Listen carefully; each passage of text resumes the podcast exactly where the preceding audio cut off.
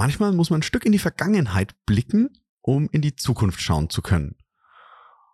Das Ganze nennt man dann Forecasting. Und um über dieses Thema zu sprechen, ist auch nichts näher, jemanden zu nehmen, den ich schon aus meiner Vergangenheit kenne, also zurückblicken, um mit ihm mal das Thema zu beleuchten, wie könnte denn unsere Zukunft oder die Zukunft von unseren Kennzahlen und Daten aussehen. Und darüber spreche ich heute mit Thomas Christ. Unf*ck Your Data, deine Machete im Datendschungel. Daten durchdringen immer mehr von uns und unserem Leben, sowohl privat als auch beruflich. Für Unternehmen werden sie vom Wettbewerbsvorteil zum Überlebensfaktor. Wer seine Daten nicht effektiv nutzt, geht unter. Es wird höchste Zeit, das Datenchaos in den Griff zu bekommen. Bei Unf*ck Your Data spricht Christian Krug jeden Donnerstag mit Datenprofis darüber, wie du Ordnung in das Datenchaos bringen kannst. So holst du das meiste heraus. Für dein Unternehmen, deine Kundinnen und Kunden, sowie natürlich für dich. Und damit ganz herzlich willkommen bei Unf*ck Your Data. Ich freue mich, dass ihr heute auch wieder einschaltet und den Podcast hört. Und ich freue mich ganz besonders auch auf meinen heutigen Gast. Und wir haben eine ziemlich lustige Story, wie diese Episode zustande gekommen ist. Die erzählen wir euch gleich, aber nachdem er sich vorgestellt hat, bei mir ist Thomas Christ. Und hallo Thomas, herzlich willkommen. Stell dich doch den Zuhörerinnen und Zuhörern einfach mal ganz kurz vor und dann, ja, woher kennen wir uns? Ja, äh, hallo Christian, also schön, dass ich heute hier in deiner Podcast-Folge sein kann, freut mich äh, sehr. Wir kennen uns ja schon aus Abi-Zeiten, also schon ganz schön lang her. Name Thomas Christ, ich bin ähm, Chief Data Scientist bei Prognostica in Würzburg, habe in Mathematik promoviert.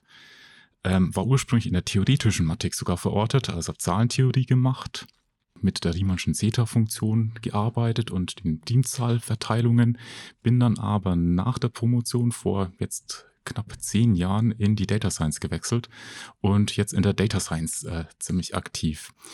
Und ja, genau, also äh, wir kennen uns äh, vom, vom Abi und äh, Christian, ich denke, das war irgendwie ziemlich lustig, wie wir uns wiedergefunden haben. Ja, das war eigentlich die, muss ich sagen, diese Story fand ich so phänomenal witzig, dass ich gesagt habe, jetzt müssen wir uns doch noch mal zusammensetzen. Denn ja, ich bin in diese Abi, in diese Klasse dazugekommen in der zwölften. Ich habe es mal nachgerechnet, es müsste zweitausendeins ja. gewesen sein, also zweiundzwanzig Jahre.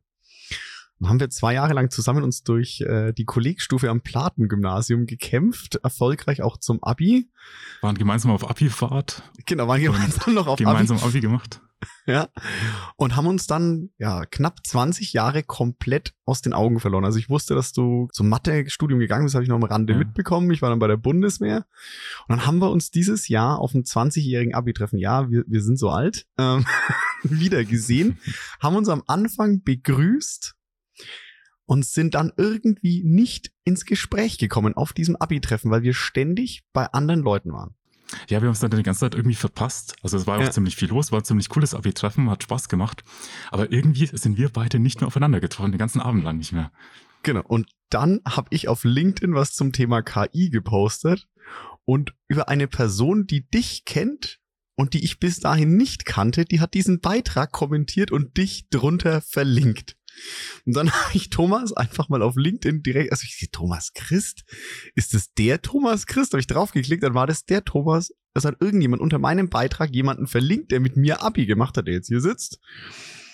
Und dann habe ich gesehen, boah, der macht was mit K I, Data Science, Daten, jetzt muss ich Thomas nochmal anschreiben, haben wir uns vernetzt, haben dann beide herzhaft gelacht drüber und haben gesagt, jetzt müssen wir diese Podcast-Folge machen. Ja, das, das Geniale war ja auch bei diesem Post, den du damals geteilt hattest, da ging es um Datenqualität, Datenqualität und K I. Ja. Und genau zu dem Thema hatte ich eine Woche zuvor eine Podcast-Folge aufgenommen oder ein Webinar gemacht, genau das ja. war ein Webinar damals. Und dein Post hat unsere Message eigentlich ganz genial zusammen, nochmal zusammengefasst aus einer anderen Perspektive. Und äh, das ist echt äh, verwunderlich, dass wir uns da am Klassentreffen nicht begegnet hatten und nicht ja. am Klassentreffen schon festgestellt hatten, dass wir uns eigentlich tagtäglich mit ähnlichen oder gleichen Dingen beschäftigen. Ja.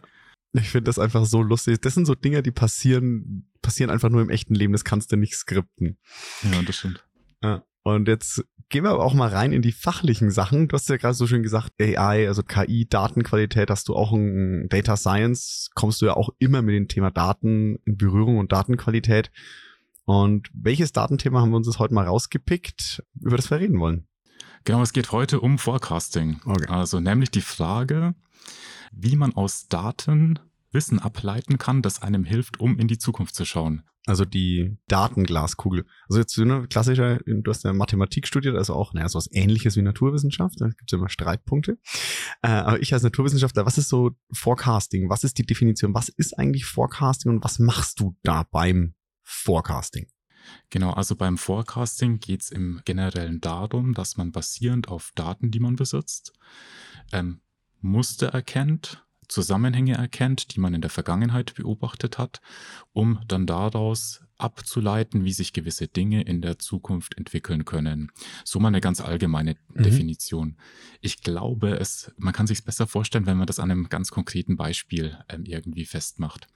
Gar nicht. Also wenn man zum Beispiel an ein Unternehmen denkt, ähm, das verschiedene Materialien verkauft oder verschiedene Materialien produzieren möchte, die dann sozusagen von Kunden abgenommen werden, ist es ja für die Supply Chain Planung, also um den ganzen Prozess gut planen zu können im Unternehmen. Also Supply Chain ist so die Lieferkette von, von Einkauf bis zu deiner Verarbeitung. Ja, genau, genau. Ja. Mhm. Also da ist es oft sehr hilfreich zu wissen, was man denn in den nächsten Monaten, in den nächsten Jahren an Nachfrage nach den Materialien, die man verkauft, denn erwartet. Mhm. Und um das vorhersehen zu können, um das forecasten zu können, war es eine Möglichkeit, dass man sich anschaut, wie denn in der Vergangenheit das Verhalten der Kunden war. Haben sich Kunden anders verhalten, wenn der Sommer ziemlich warm war? Haben sich Kunden anders verhalten, wenn die wirtschaftliche Situation durch eine Corona-Krise, durch eine Finanzkrise irgendwie gedämmt war? Mhm. Hat man vielleicht ähm, irgendwie im Dezember generell weniger Nachfrage als in der ersten Jahreshälfte zum Beispiel? Ist die erste Jahreshälfte oft bei manchen Materialien die Zeit, wo es boomt? Hängt die Nachfrage nach Materialien ähm, eher mit den äh, Feiertagen oder Werktagen zusammen, die es in einem Monat gibt? Mhm. Und all diese Dinge kann man in der Historie analysieren. Man kann dort irgendwelche Muster erkennen. Und diese Muster kann man dann mit ähm, maschinellem Lernen oder Algorithmen des maschinellen Lernens nutzen, um eine Aussage über die Zukunft zu treffen und so mal ganz speziell für die Materialien einzuschätzen, wie sich deren Nachfrage am Markt wahrscheinlich eben entwickelt. Also das heißt, ich nehme so die, die Vergangenheit, gucke mir an, wie es da war, sehe dann vielleicht welche Parameter, wie du gesagt hast, beispielsweise Wetter, Jahreszeit, Feiertage, was auch immer. Meine, genau. Ich nenne es mal Kennzahlen, in dem Fall nehmen wir es mal, nehmen wir es vielleicht einfach mal Umsatz, weil ich den Artikel sehr direkt verkaufe. Beispielsweise, ja, nehmen wir mal was sehr Plakatives, wo es ein bisschen logisch ist, sehr trivial, nehmen wir mal Eis, also Speiseeis. Heißt, wenn ich jetzt sehe, der Sommer war besonders warm und ich sehe, da war besonders viel Speiseeis verkauft, dann kann ich sagen, okay, das korreliert, da könnte es auch eine Ursache geben, weil das jedes Jahr mhm. vom, von der Temperatur abhing. Und diese Erkenntnis nehme ich dann, um das für die Zukunft vorherzusagen. Genau. Da kann man zum Beispiel einschätzen, ja, welchen Effekt irgendwie der, der Sommer irgendwie auf den Eisverkauf hatte. Mhm. Neben der Temperatur oder neben dem Klima gibt es natürlich irgendwie noch weitere oder andere Einflussgrößen. Eine solche mhm. kann zum Beispiel Sportevents sein. Also das ist auch ja. gerade bei Eis irgendwie ein ganz typisches Beispiel. Mhm. Wenn man irgendwie in der Stadt eine es heiß ist und es gibt irgendwie eine Veranstaltung, es ist irgendwie eine Museumsnacht oder es ist ja. irgendwie ein, ein Fußballspiel oder so. Ja. Also auch diese Events führen dazu, dass die Nachfrage nach Eis irgendwie in die Höhe schnellt und mhm. das quantifizieren zu können. Also zu wissen, aha, jetzt nächste Woche gibt es wieder ein Fußballspiel, nächste Woche gibt es wieder eine kulturelle Veranstaltung.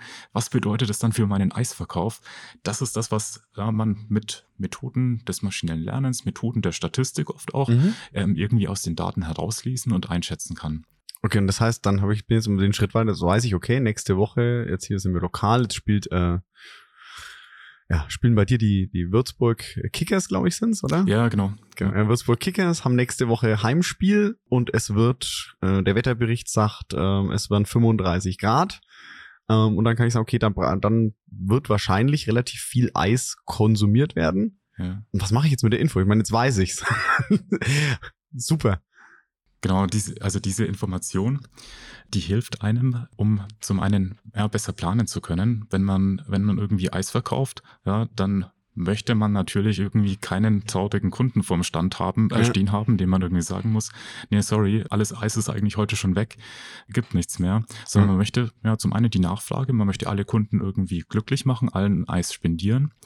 Man möchte aber auf der anderen Seite jetzt auch nicht irgendwie den ganzen äh, Wagen voller, äh, voller Eis haben, dass man tagsüber nicht losbekommen hat und äh, dann irgendwie man selber irgendwie drauf sitzen bleibt. Also ja. irgendwie zu wissen, wie viel man erwartet, ähm, ist eine ziemlich wichtige Erkenntnis, um mhm. Entscheidungen darüber zu treffen, wie ich mich vorbereite. Also wie viel Eis nehme ich jetzt an, am folgenden Tag mit, damit ich einerseits mhm. alles verkaufe, aber auf der anderen Seite auch niemanden irgendwie wegschicken muss.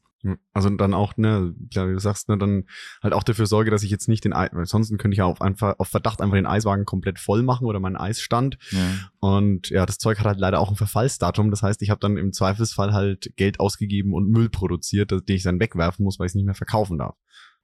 Das zum einen, also die, das, man muss das Eis wegwerfen und zum anderen braucht man natürlich auch irgendwie einen großen ähm, Wagen oder äh, ein großes Kühlhaus, wenn man sozusagen immer mit äh, einer riesen Masse an ja. Material, einer riesen Menge an den entsprechenden Lebensmitteln irgendwie anreißen möchte. Und gerade bei Eis muss es auch noch oder will es ja auch noch gekühlt sein oder gekühlt werden. Ja, aber auch jetzt bei Materialien, die nicht schlecht sind, das ist ja dann immer gebundenes Kapital, was dann rumliegt. Mhm. Also wenn ich da einfach eine riesige Lagerhaltung habe an jetzt auch vielleicht nicht verderblichen Materialien wie, wie Stahl oder sowas, oder also nicht so schnell kaputtgehenden Materialien, dann habe ich es ja trotzdem einfach auf Lager liegen und brauche es lange Zeit nicht und könnte in der Zeit ja mit dem Geld sinnvollere Dinge tun. Ja. Das heißt, es hilft mir so bei dieses Forecasting, hilft mir dabei, so bessere Entscheidungen treffen zu können, indem ich grob oder besser, genauer abschätzen kann, was ich brauche. Und bisher war es ja dann, wenn du es nicht mit Forecasting machst, dann war es ja Bauchgefühl oder wie hat man das mhm. bisher gemacht, so die, so die meisten Leute, die du kennst? Genau, ich denke ja, also klar, gerade als Unternehmer, ja, da kennt man seine, seine Kunden wahrscheinlich ziemlich gut und man entwickelt ähm, über die Zeit hinweg ein ziemlich gutes Bauchgefühl oder ein ziemlich gutes Gespür, mhm. ähm, was wohl passieren wird. Und das ist aus meiner Sicht ziemlich wertvoll und das darf man auch nicht ähm, unterschätzen, sondern das muss man durchaus als eine Gabe betrachten. Manchmal ist es aber hilfreich, da auch nochmal so ein bisschen gechallenged zu werden. Ja, indem mhm. man das vielleicht nochmal einen objektiven Forecast, der rein auf Daten basiert, ähm, irgendwie nebengelegt bekommt, den man hernimmt, um zu reflektieren. Moment mal. Die historischen Daten sagen allerdings was anderes. Die würden die Zukunft anders einschätzen. Bin ich mir wirklich sicher in dem, was ich jetzt gerade irgendwie so im Bauchgefühl habe? Bin ich mir mit meiner subjektiven Meinung äh, wichtig? Oder äh, wäre das vielleicht nicht doch irgendwie ein Punkt oder ein Anlass, das nochmal in gewisser Weise zu revidieren oder zu überdenken? Mhm. Das heißt, du hast nochmal so ein, genau, das heißt, du kannst dann sagen, okay, beispielsweise dein Forecast trifft ziemlich genau dein Bauchgefühl und dann sagst du, cool, passt, dann gehe ich so rein, wie ich ohnehin reingegangen werde. Mhm. Und jetzt nehmen wir, ich, ich versuche es mal greifbar zu machen, du challengest mich, dann sagst du, okay, jetzt die Kickers haben ein Heimspiel, es wird super warm, ich würde richtig viel Eis mitnehmen, aber der Forecast sagt, nee, das Spiel wird nicht so gut besucht. Mhm. Und dann guckst du mal rein und sagst, okay, ja, du hast vielleicht vergessen, es ist Brückentag und es sind ganz viele Leute im Urlaub, sind weg. Ja, genau. Und dann sagst du, oh, vielleicht nehme ich doch nicht so viel mit.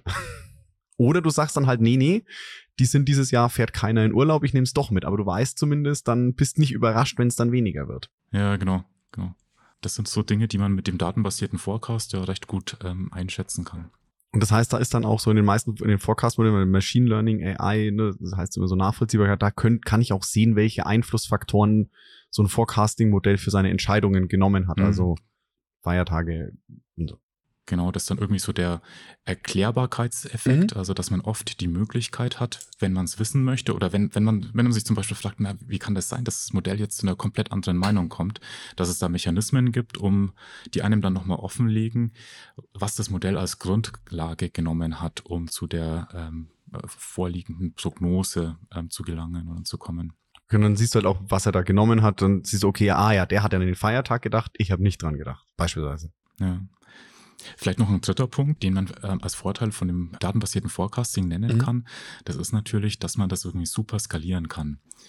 Also wenn man jetzt zum Beispiel nicht nur ein Eisverkäufer ist, wenn man nicht nur Eis verkauft, sondern wenn man gleichzeitig noch in gewissen anderen Branchen unterwegs ist und neben mhm. Eis noch eine Vielzahl von anderen Materialien hat, dann kommt man ja als Einzelperson, als einzelner Planer gar nicht mehr dazu, alle, ähm, alle verschiedenen Materialien, alle verschiedenen Artikel, alle verschiedenen Produkte, alle verschiedenen Lebensmittel selber zu durchdenken und selber zu durchplanen. Es sei denn, es ist natürlich dann irgendwie sehr viel manueller Aufwand. Mhm. Und ja, mit, mit datenbasierten ähm, Methoden ja, hat man die Möglichkeit, mehr oder weniger ziemlich schnell eine Vielzahl von ähm, solchen ähm, Produkten zu analysieren und ähm, einzuschätzen, was diesen Sommer am Brückentag dann irgendwie verkauft werden wird. Mhm. Das, das heißt, da kann ich auch tatsächlich einfach so diesen manuellen Aufwand wieder reduzieren, dass ich auch, keine Ahnung, den Thomas fragen muss fürs Eis, dann die äh, Maria für die Bratwürste und so weiter, dass ich da alle durchgehen muss. Ja. Oder dasselbe eventuell gar nicht mehr im Blick habe. Oder auch, ja, wie, wie du sagst, wenn es jetzt Unternehmen sind, die ein noch größeres Portfolio haben, dann muss ich ja am Ende des Tages nicht so eine Gesamtplanung, jetzt nicht für eine, nicht für den Eisstand von Christian im, im Würzburger Stadion, mhm. sondern jetzt denke ich mal wirklich an so ein größeres mittelständisches Unternehmen, die dann größere Produktpalette haben. Dann muss ich dann nicht durchs Unternehmen rennen und man kann die Planung zentral halt auch, wie du sagst, das skalieren, indem ich ohne jedes Einzelprodukt, jede Zuliefermaterial selber zu kennen, da gewisse ja, Verbesserungen im Planungsprozess haben. Ja, genau. Und oft spricht man ja von Hunderten oder Tausenden Produkten, die man besitzt ja. und die sich ähm, alle irgendwie ja, anders verhalten. Manche sind an die Jahreszeiten geknüpft, mhm. andere überhaupt nicht.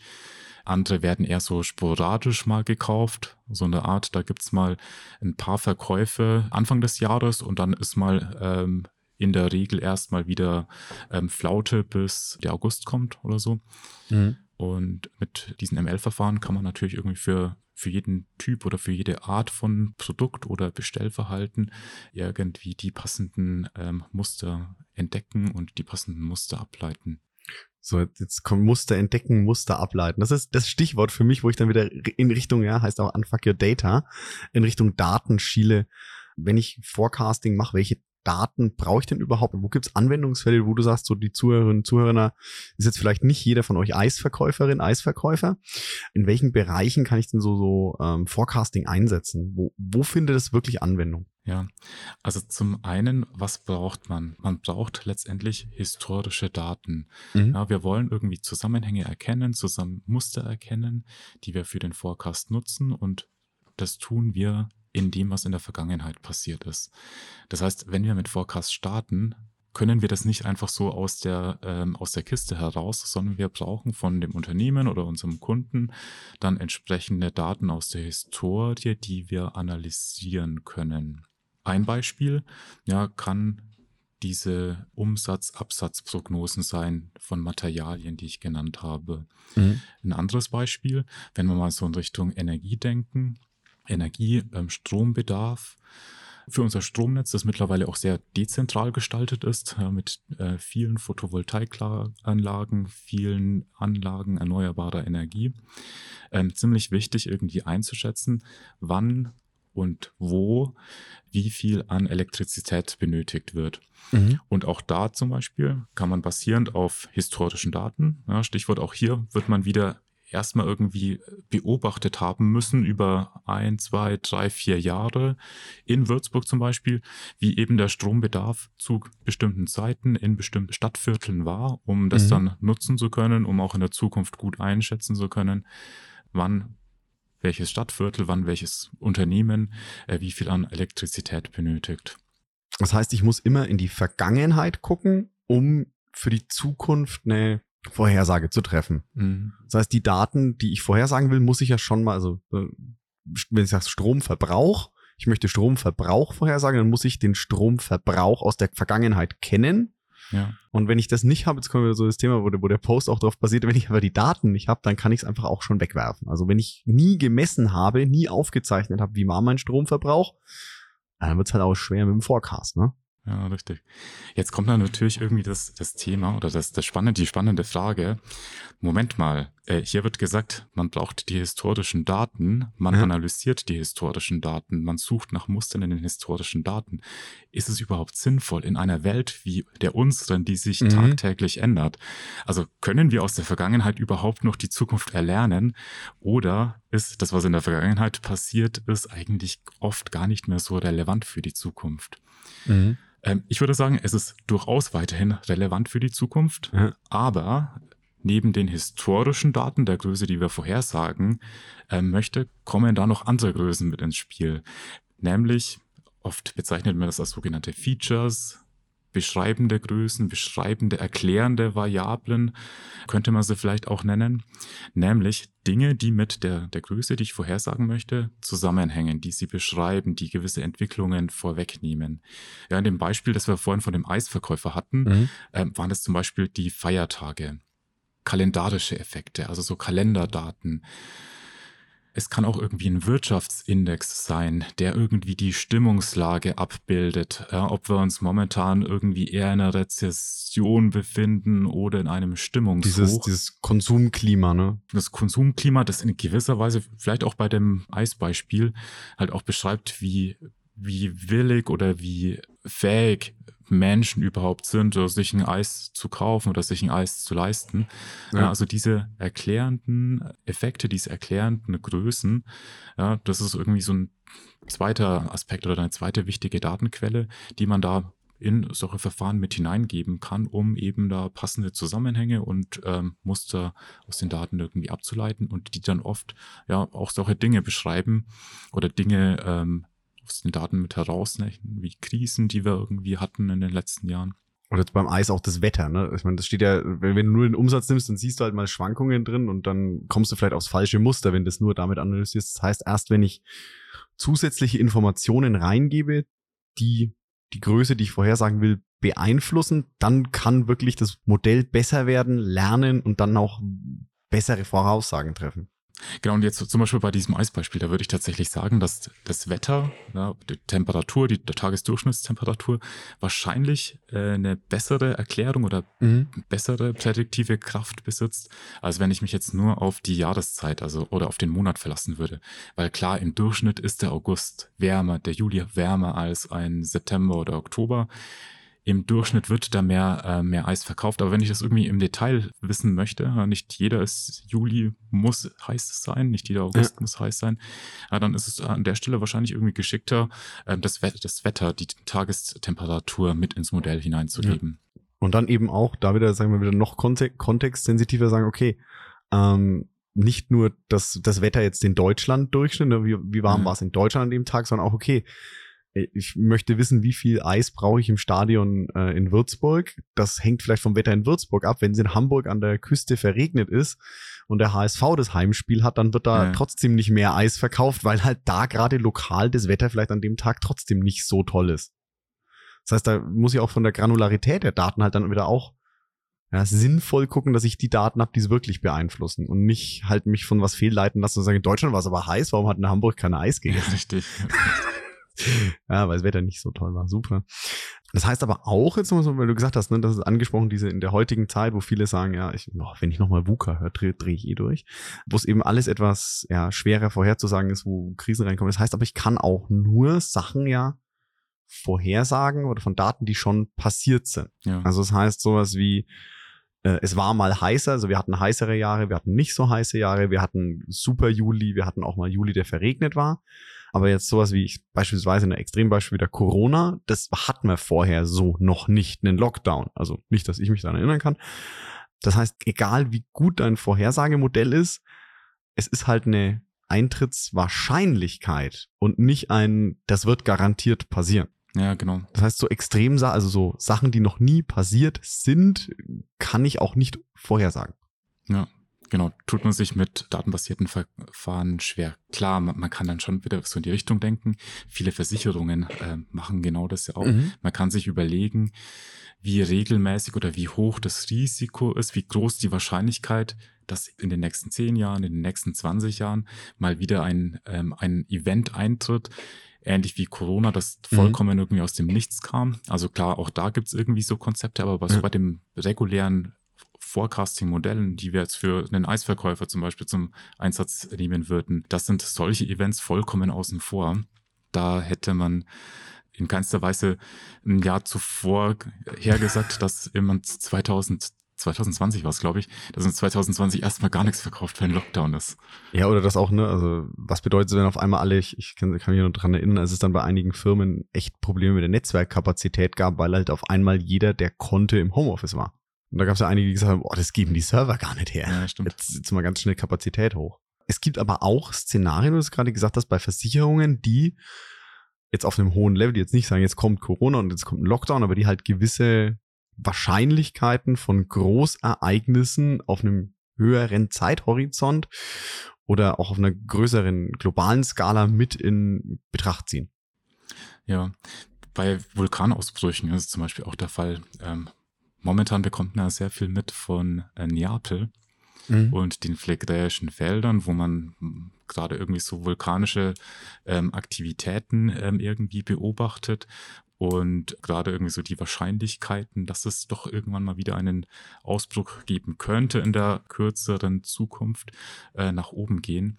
Ja, also auch dafür gibt es statistische, mathematische Modelle, die dann eben genauso für vor allem Versicherungen ziemlich interessant sind, wie natürlich auch für die Leute, die in der Gegend ähm, wohnen und leben. Ja, ich war dieses Jahr in Pompeji, also ähm, da interessanter Zufall mal wieder. Ich war letztes Jahr, ich war letztes Jahr, wir haben uns ein Jahr verpasst.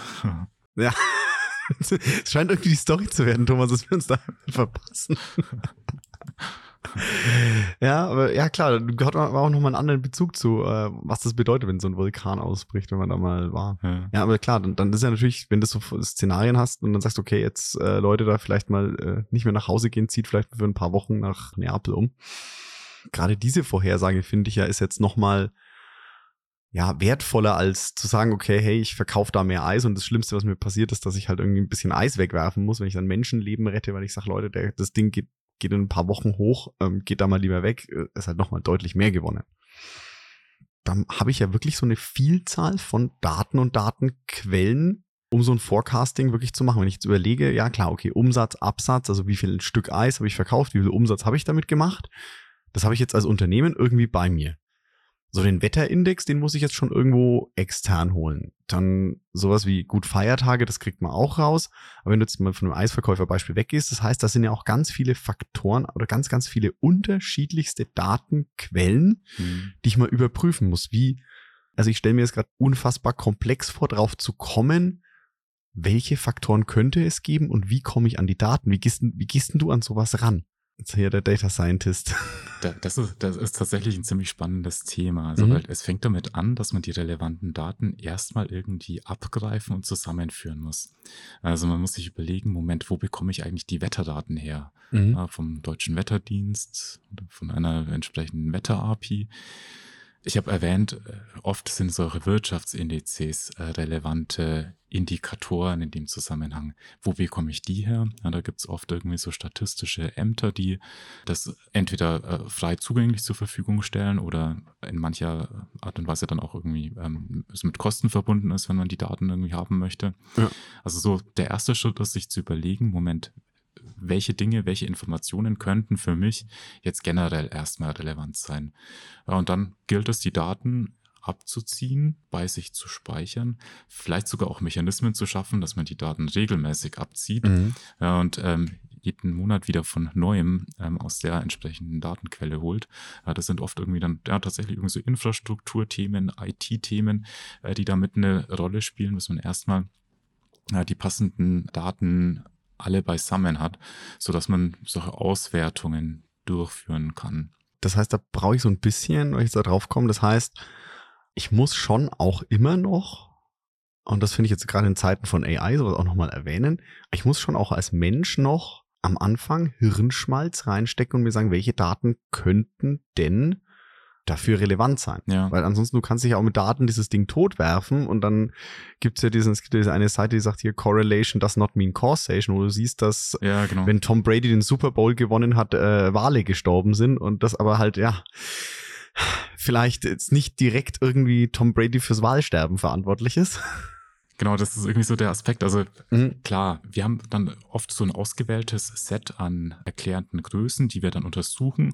Und das kann man auch mit Methoden machen. Also es gibt sicherlich Algorithmen, mit denen man dann aus den, ich sag mal, zweihundert, dreihundert Größen vielleicht die herausfindet, die jetzt für spezielle Produkte, für spezielle Zeitreihen ähm, Relevanz besitzen und prädiktiven Mehrwert bieten. Also das gibt es definitiv, mhm. aber du hast vollkommen recht, wenn wir da jetzt die komplette Welt reinstecken würden, wie es in Datenform gibt, ja, da werden Erklärungen gefunden, aber diese Erklärungen, das sind ähm, irgendwelche Scheinkorrelationen, ja, wo zufälligerweise Dinge äh, zusammenpassen, die keine, äh, keine Kausalität besitzen. Und das kommt zu tragen, ja, vor allem dann, wenn das Daten Set oder die Datenanzahl, mit der man sich beschäftigt, gar nicht so groß ist. Und oft, ja, wenn man irgendwie so an Energieprognosen denkt, wenn man an den Eisverkäufer denkt, mhm. da hat man Daten, man hat vielleicht Daten auf Monatsbasis, auf Tagesbasis, aber immer nur in der Größenordnung von vielleicht vier, fünf, sechs Jahren. Das heißt, man kommt mhm. insgesamt auf ein paar hundert Datenpunkte und man hat sozusagen nur die Möglichkeit, an hundert Datenpunkten festzumachen, zu welcher Größe ein Zusammenhang besteht und zu welcher nicht. Und mhm. bei hundert Datenpunkten, wie gesagt, da kann auch zufälligerweise mal irgendwie ein Treffer mit dabei sein oder zufälligerweise mal was passen. Da kommt jetzt der Statistiker durch für den kleinen Datensätzen. Ja, Small Data. Ziemlich spannendes Thema. Also vor allem auch, was kann man von großen Datensätzen ja, für Small Data lernen und wie kann man sozusagen Wissen, dass man aus großen Datensätzen generiert hat, auf so Small Data äh, übertragen. Jetzt habe ich auch nochmal die andere Frage. Wie oft passiert es denn in diesen Forecast-Modellen, dass du diese Bauchgefühlfaktoren hast? Ich sage jetzt mal so, das sagt einer aus Bauchgefühl, ja klar, das hängt vom Wetter ab, das hängt vom Heimspiel ab, das hängt von den Feiertagen ab. Und dann kommt genau das, sagt das Modell, ja, war eine nette Theorie, aber ist halt einfach nicht so. Wie oft passiert denn das den Leuten, dass sie sagen, okay, ihr Bauchgefühl sagt, es hängt von Faktor X ab und das Modell sagt, nö. Das passiert tatsächlich immer öfter, gerade so im planerischen Bereich. Mhm. Also gerade wenn es um das Planen geht, beim Planen ist oft bei der Person, die das plant, oft irgendwie so ein persönlicher Bias mit dabei. Mhm. Also oft so eine Art Wunschdenken. Wunschdenken klingt jetzt so negativ, ich will, will das gar nicht irgendwie negativ darstellen, aber oft ähm, überschätzt man an der Stelle, weil man sich sozusagen denkt, äh, ich werde schon hundert, hundert Eis verkaufen morgen. Ja, ich möchte aber hundert verkaufen und deswegen schätze ich auch hundert, aber eigentlich würde die Prädiktion sagen, nimm mal bitte nicht mehr als achtzig mit. Ja, na- natürlich kann man auch sagen, naja, vielleicht ist es genau richtig, dann auch sich hundert vorzunehmen, so, um das zu manifestieren, so self-fulfilling prophecy-mäßig. Ja. Nur wenn ich fest daran glaube, dass ich hundert verkaufe, nur dann werde ich, äh, werde ich das sozusagen auch äh, tun und äh, schaffen. Ja. Kann man an der Stelle natürlich auch, ähm, auch mit, äh, mit reinbringen oder mit, mit andenken. Ja. Aber ja, das sind oft irgendwie so Situationen, wo man dann durchaus in so Projekten auch mal in Diskussion gerät, so in der Art, na, das kann doch, kann doch nicht sein, hier der Forecast ist viel zu niedrig, da stimmt was mit dem Modell nicht, da müsst ihr nochmal ins Modell schauen. Das kann so nicht sein. Und dann monitoren wir das irgendwie oft gemeinsam über ein paar Monate und dann stellt man fest, mh, naja, so ganz verkehrt scheint das Modell doch nicht zu sein. Tut dann weh, wenn man den Bias auflösen muss, ne? Ich meine, da sind wir, bin ich auch ehrlich, da sind wir ja alle, glaube ich, Menschen nicht vorgefeit, aber klar, ich, ich, ich finde es total cool, das ist ja genau das, wo ich immer sage, in der Datennutzung, dass wir hin müssen, zu sagen, ja, klar, wir haben eine Idee, wir haben ein Gefühl und unser Bauchgefühl sagt uns das eine, aber die Daten geben es eigentlich nicht her und sich dann einzugestehen, okay, na gut, vielleicht haben die Daten doch recht, es kann natürlich auch schmerzhaft sein, ja. Ja. Also was jetzt gerade bei dem Thema Forecasting, also gerade in dem Bereich, wenn es wirklich jetzt nicht um kleine Datenmengen geht, mhm. da sehe ich das Forecasting eher so in Richtung Augmented Intelligence statt Artificial Intelligence, mhm. muss man zu sagen. Also eher so, was bedeutet das? Das habe ich zwei Buzzwords genannt. Genau, löst die bitte mal auf, Thomas. Genau, und zwar, wenn man dann irgendwie so davon spricht, dass man jetzt irgendwie hier ein datenbasiertes System hat, mit dem man ähm, jetzt irgendwie einschätzen kann, was in der Zukunft passiert.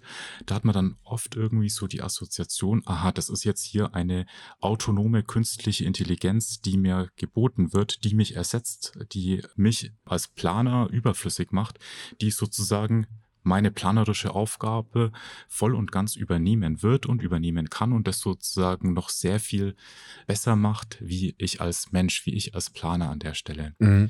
Das ist in manchen Situationen der Fall, also gerade wenn man so an Bilderkennung denkt. In Ventur habe ich mal ein schönes Beispiel gesehen, wo ich gesagt habe, dann machst du jetzt halt mit, mit dem Smartphone ein Foto und dann zählt ja. das Ding die Rohre im Lager durch und ja, das macht halt den Schüler, der sich nebenbei was dazu verdient, indem er die Rohre in der Inventur zählt, das macht den überflüssig, weil da kann einfach nebenbei irgendein Arbeiter, der eh durchläuft, einfach schnell mit dem Smartphone drüber fotografieren. Genau.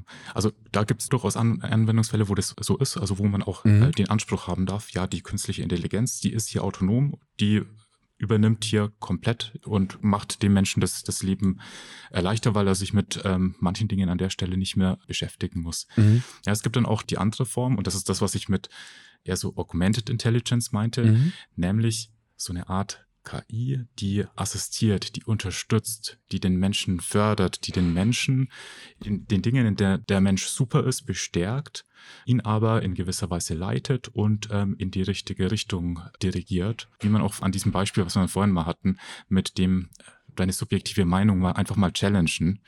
Man kann immer noch bei der eigenen subjektiven Meinung bleiben, wenn man ähm, irgendwie gute Argumente für hat mhm. und gerade dann, wenn man sieht, was der Algorithmus vielleicht an Variablen mit ins Modell hineingenommen hat. Aber da hat man zumindest irgendwie nochmal drüber nachgedacht und ist sich dann vielleicht auch nochmal einen Ticken selbstsicherer in dem, was man dann am Ende plant oder in dem, was man am Ende entscheidet. Das heißt, einfach dadurch, dass ich einen Vergleichswert habe und auch sehe, welche Faktoren der hinzugezählt hat, mhm. dann denke ich nochmal über meine Entscheidung vielleicht diese eine Sekunde länger nach und sage, nee, ich bin mir schon sicher, es wird hundert oder ich sage, oh nee, ich reduziere es doch oder ich erhöhe es doch, je nachdem, was halt der Algorithmus ausspuckt, weil okay, ich habe X Y vergessen. Ich meine, wie oft passiert es mir, dass ich, dass man einfach als Mensch auch mal Sachen vergisst, ne? Wie oft passiert es, dass ich einen Schlüssel liegen lasse oder ähnliches. Ja? Wenn man sagt, okay, oh, da habe ich nicht dran gedacht oder auch sieht, okay, das System hat vielleicht diesen und jenen Aspekt gar nicht als Faktor drin gehabt oder sagt, okay, nee, ich bin mir doch so sicher, machen wir so. Das heißt, wir werden da nicht überflüssig, also manche lästige Tasks werden vielleicht doch überflüssig, also Inventur bitte soll hoffentlich echt nicht mehr so viele Leute machen müssen. Aber ey, echt, boah, was ich mit Inventuren Lebenszeit verschwendet habe. Aber ansonsten ist es tatsächlich so, dass du sagst, okay, das kann dich unterstützen, das kann dir helfen, deine Entscheidungen einfach besser zu machen.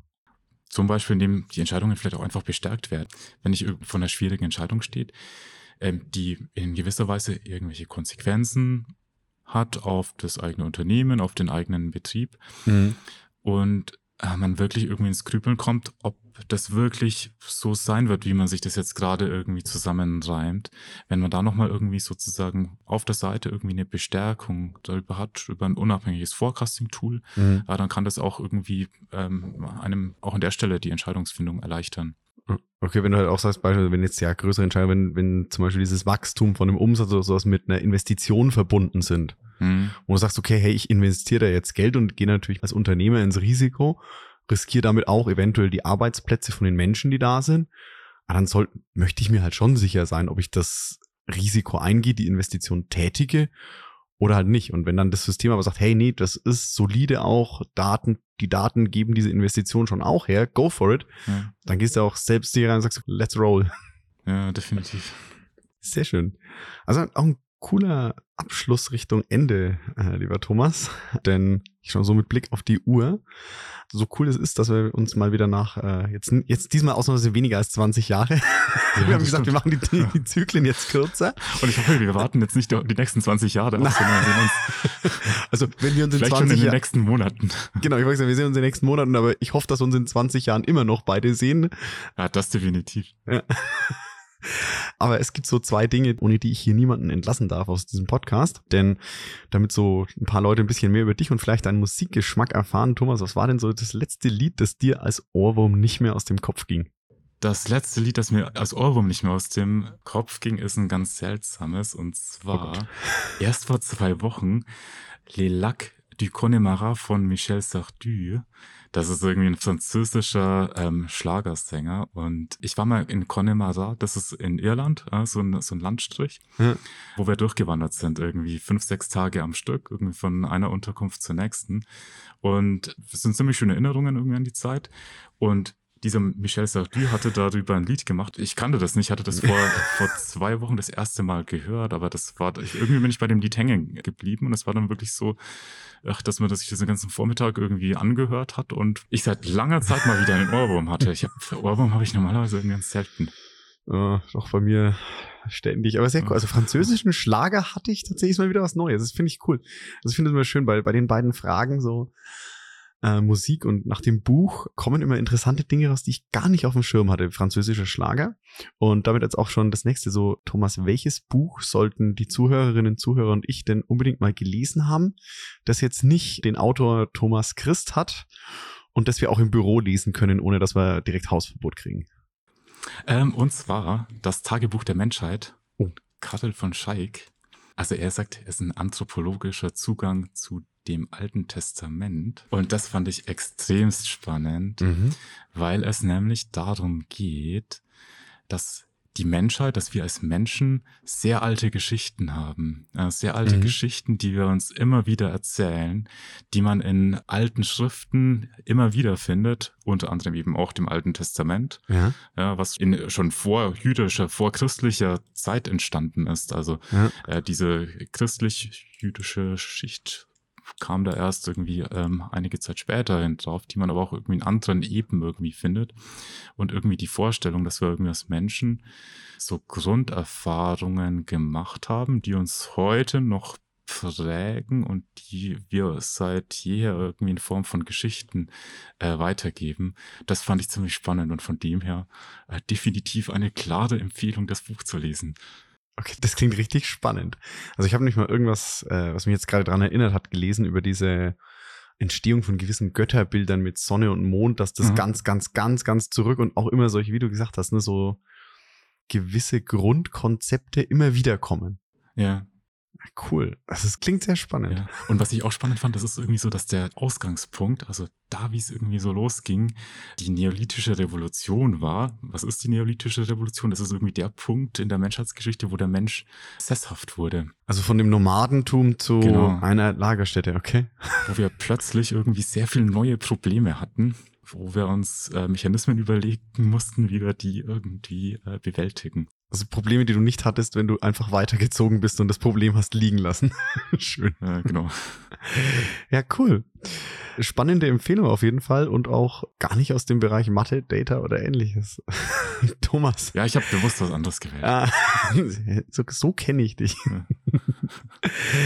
Thomas, damit wirklich ganz, ganz, ganz lieben Dank nochmal für das coole Gespräch, dass du dir nach über zwanzig Jahren jetzt auch die Zeit genommen hast, ich kann es nicht sein lassen, das Interview zu geben. Auch natürlich an alle Zuhörerinnen und Zuhörer, vielen Dank, dass ihr eingeschaltet habt und euch die Folge angehört habt. Wenn ihr mir einen riesigen Gefallen tun wollt, dann klickt jetzt da auf Abonnieren, Folgen, wo auch immer ihr den Podcast hört.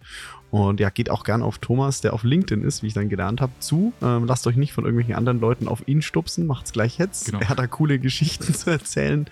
Und ja, damit bis zur nächsten Folge. Ich freue mich, wenn ihr dann auch wieder dabei seid. Macht's gut.